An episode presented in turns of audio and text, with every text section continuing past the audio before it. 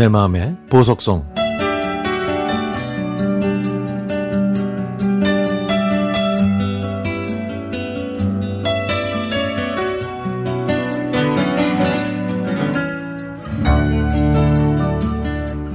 저는 시골에서 태어나고 자랐기 때문에 대학생이 되기 전까지는 햄버거나 치킨, 피자 등을 거의 먹지 못하고 컸습니다. 군대에 다녀오고 회사에 취직한 다음엔 돈이 있었지만 아버지는 통통한 제가 살찌는 음식 먹는 거를 싫어하셨죠. 그래서 집에서는 치킨이나 피자 같은 칼로리 높은 음식을 먹을 수 없었습니다. 결혼하고 분가한 다음에는 금요일과 토요일 밤엔 야식으로 배달 음식을 자주 시켜 먹었는데요. 그 중에서 제일 많이 시켰던 건 바로 치킨이었습니다. 치킨! 주말에는 주말이라. 비가 오면 비가 와서 국가대표 축구 경기가 있으면 응원한다는 이유를 대면서 최소한 일주일에 한 번은 치킨을 시켜 먹었죠. 마치 어릴 때 자주 못 먹었던 한풀이를 하는 것처럼 말이죠. 특히 저는 집 근처에 있는 치킨집을 자주 이용했는데요. 그 치킨집은 할머니와 할아버지께서 운영하시는 집이었습니다. 할머니께서 닭을 튀기시고요. 할아버지께서 배달을 하셨는데요. 매일매일 새 기름으로 닭을 튀긴다는 얘기 덕분에 장사가 정말 잘 됐습니다.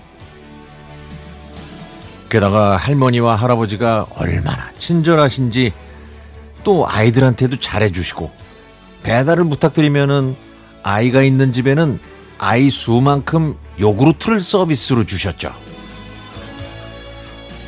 그런데 언제부터인지 치킨집에 전화를 걸어도 전화를 안 받으시는 거예요.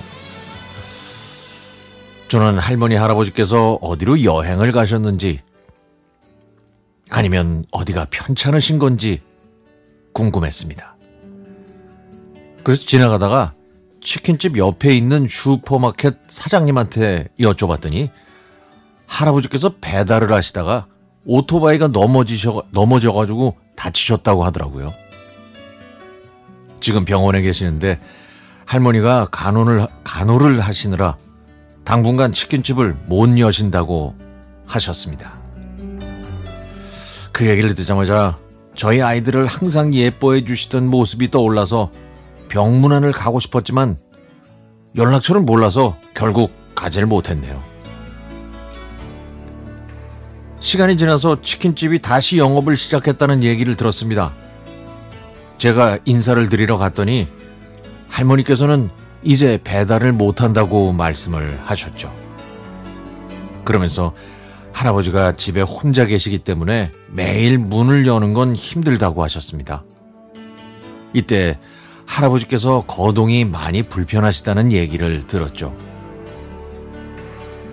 이때부터 배달은 안 되고 치킨을 직접 포장해서 가져가는 가게로 바뀌었습니다. 저희 아이들이 좀 더 커서 다른 동네로 이사를 갔지만 아이들이 할머니 할아버지가 만드시는 치킨을 먹고 싶다고 하면 퇴근할 때 사가곤 했습니다. 그래서 얼마 전에 치킨을 사러 갔더니 할머니는 안 계시고 젊은 사장님이 가게를 하고 있더라고요.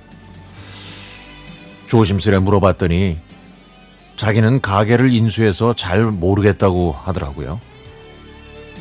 그래서 저는 옆집 슈퍼 사장님한테 물어봤죠. 그랬더니 할아버지께서는 돌아가셨고 할머니께서는 몸이 편찮으셔서 요양병원에 계시다는 얘기를 들었습니다. 이젠 그 치킨집 할머니와 할아버지를 뵐 수도 없고 세상에서 제일 맛있는 치킨을 먹을 수도 없지만 앞으로 저희 가족이 치킨을 먹을 때마다 자상하고 인자하신 할머니와 할아버지가 생각날 것 같습니다.